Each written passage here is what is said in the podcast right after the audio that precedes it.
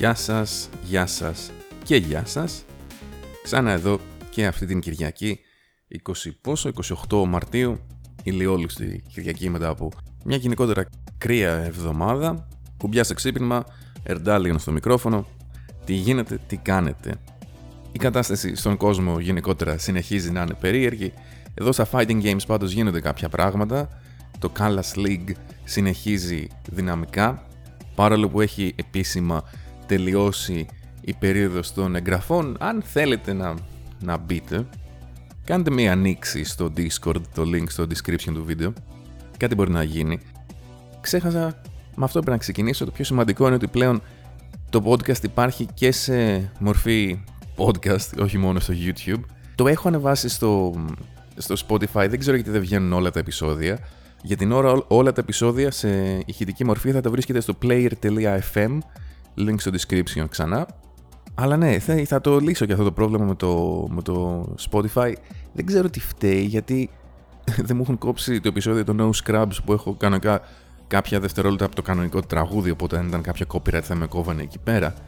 Δεν ξέρω αν φαίνεται τα transitions που χρησιμοποιώ πιάνει ότι είναι ήχη της Capcom και είναι κρίμα γιατί έχει πλάκα να τα, έχουν πλάκα αυτά τα transitions, μου αρέσει να τα χρησιμοποιώ. Αν είναι κάτι τέτοιο, δυστυχώς αναγκαστώ να γυρίσω σε generic transitions και όχι fighting game based. Τέλος πάντων, αυτά για την εισαγωγή αυτής της εβδομάδας. Πάμε λίγο στα νέα. Τα νέα είπαμε ότι το Callas League συνεχίζει δυνατά. Έχουμε έτσι ένα ήδη πολύ δυνατό πρώτο φαβορή για, το, για την πρώτη θέση, ο οποίος είναι ο Τζέρι. Έχει κερδίσει, νομίζω, όλους τους υπόλοιπους καλούς παίχτες. Βέβαια, για να δούμε μέχρι το τέλος του τουρνουά. Πολλά γίνονται. Της Λίγκας, μάλλον πιο σωστά, γιατί θα κρατήσει καιρό.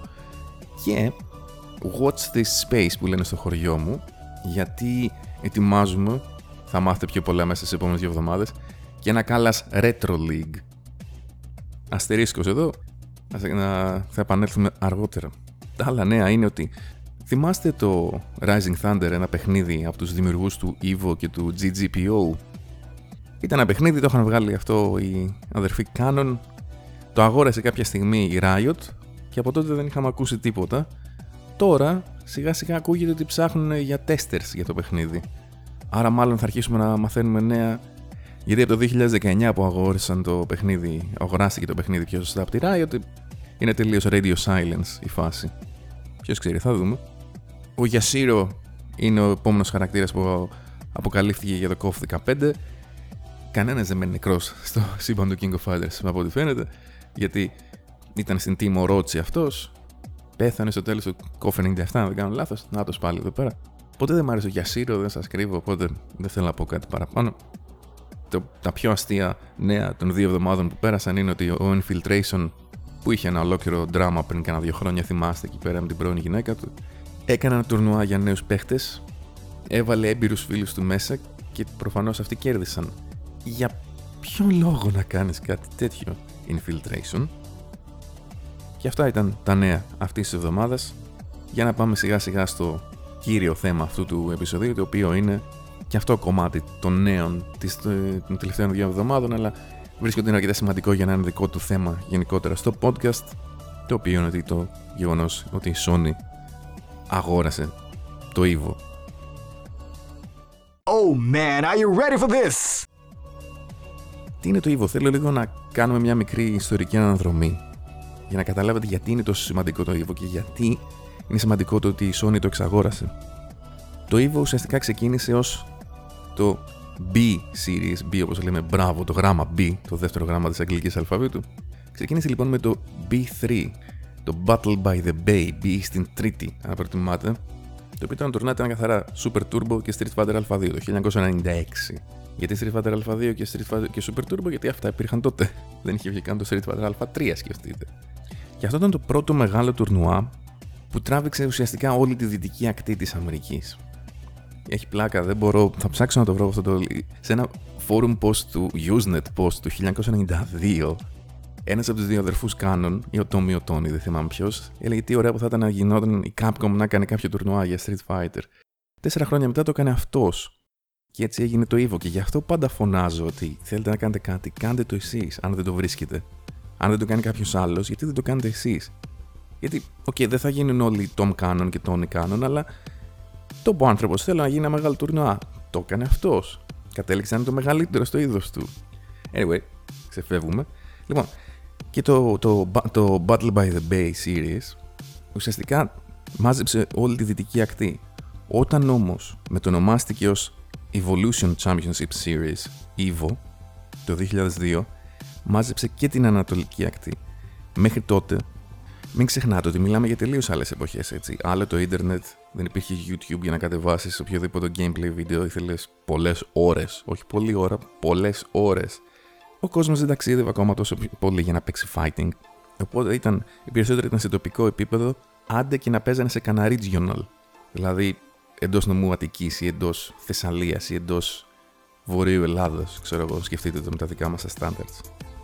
Σιγά σιγά υπήρχε το ECT, το East Coast Throwdown, που ήταν εκεί πέρα μαζευόταν όλη η Ανατολική Ακτή.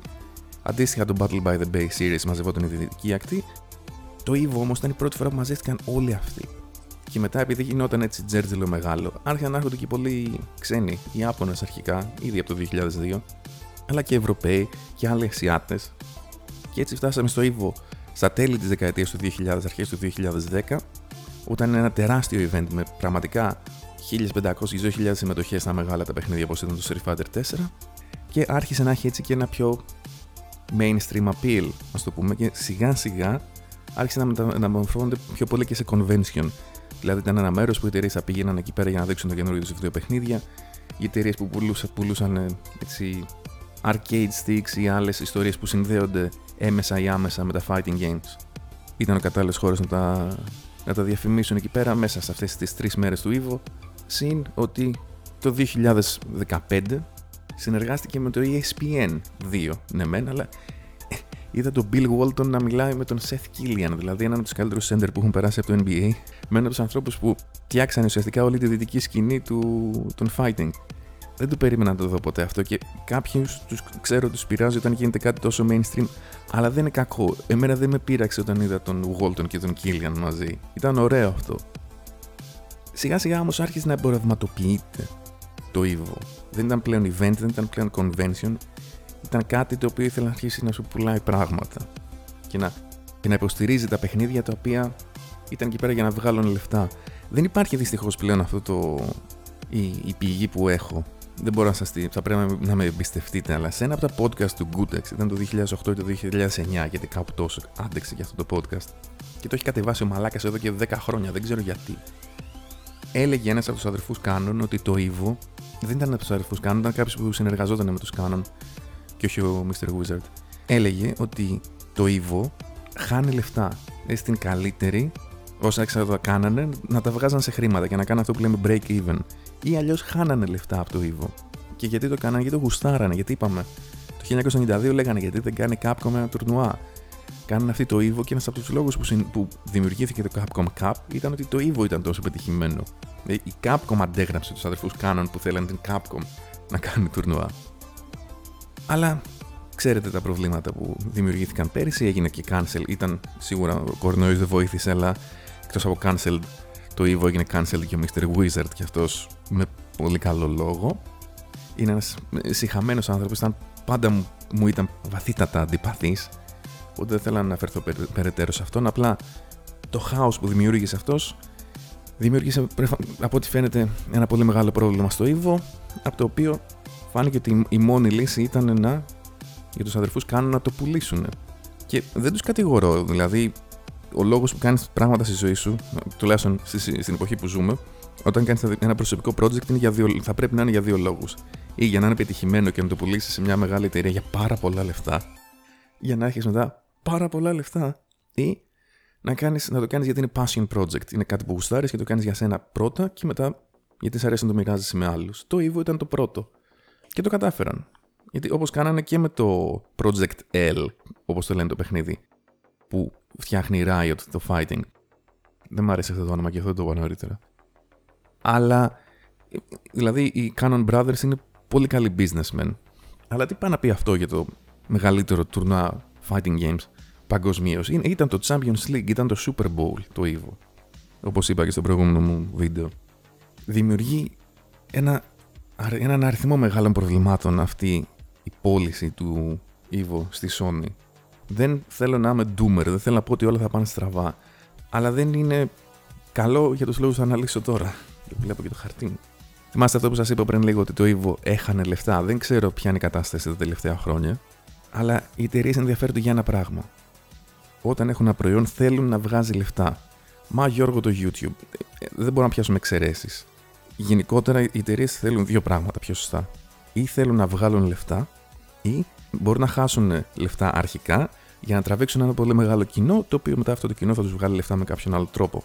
Τα fighting δεν είναι αρκετά μεγάλη αγορά για να πεις ότι α, η Sony θα μαζέψει όλους τους Phantom Fightings και μετά θα τους πουλήσει κάτι. Δεν είναι αυτή, είναι μικρή αγορά, παιδιά, για να κάνει κάτι τέτοιο η Sony. Οπότε υπάρχουν δύο τεινά.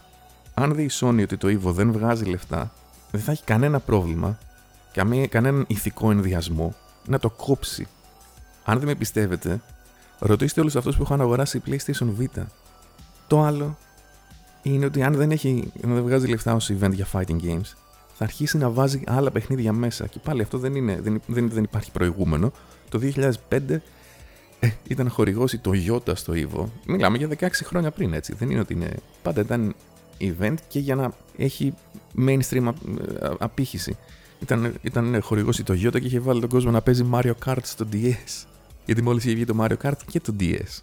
Γίνονται αυτά. Αλλά τότε ακόμα ήταν, τότε είχαν δύο-τρεις τύποι οι οποίοι το γούσταραν.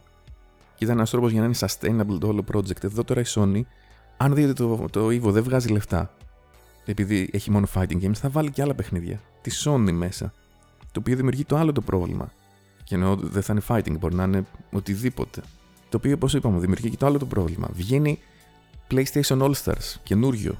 Ποιος μου λέει, εμένα δεν θα το βάλουν πρώτο ως headliner event δεν θα μπορούμε να πούμε και κάτι. Πιθανότατα δεν θα γίνει. Τουλάχιστον όχι τα πρώτα χρόνια, γιατί ακόμα το τρέχουν οι άνθρωποι, το Evo, το τρέχουν οι άνθρωποι που το τρέχαν και παλιότερα, που έχουν πάθος γι' αυτό.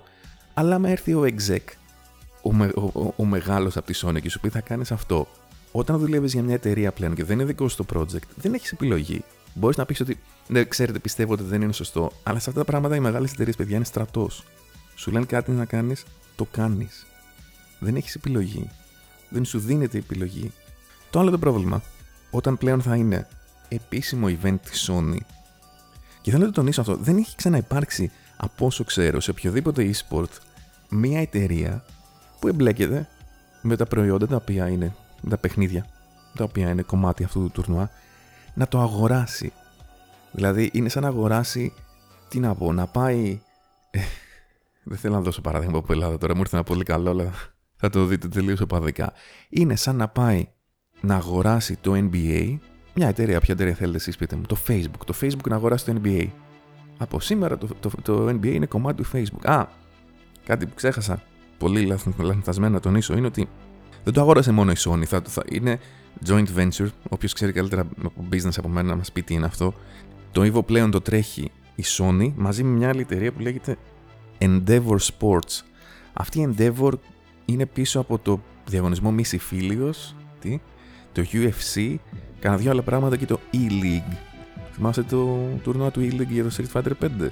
Σας άρεσε; Ετοιμαστείτε για πιο πολύ από αυτό.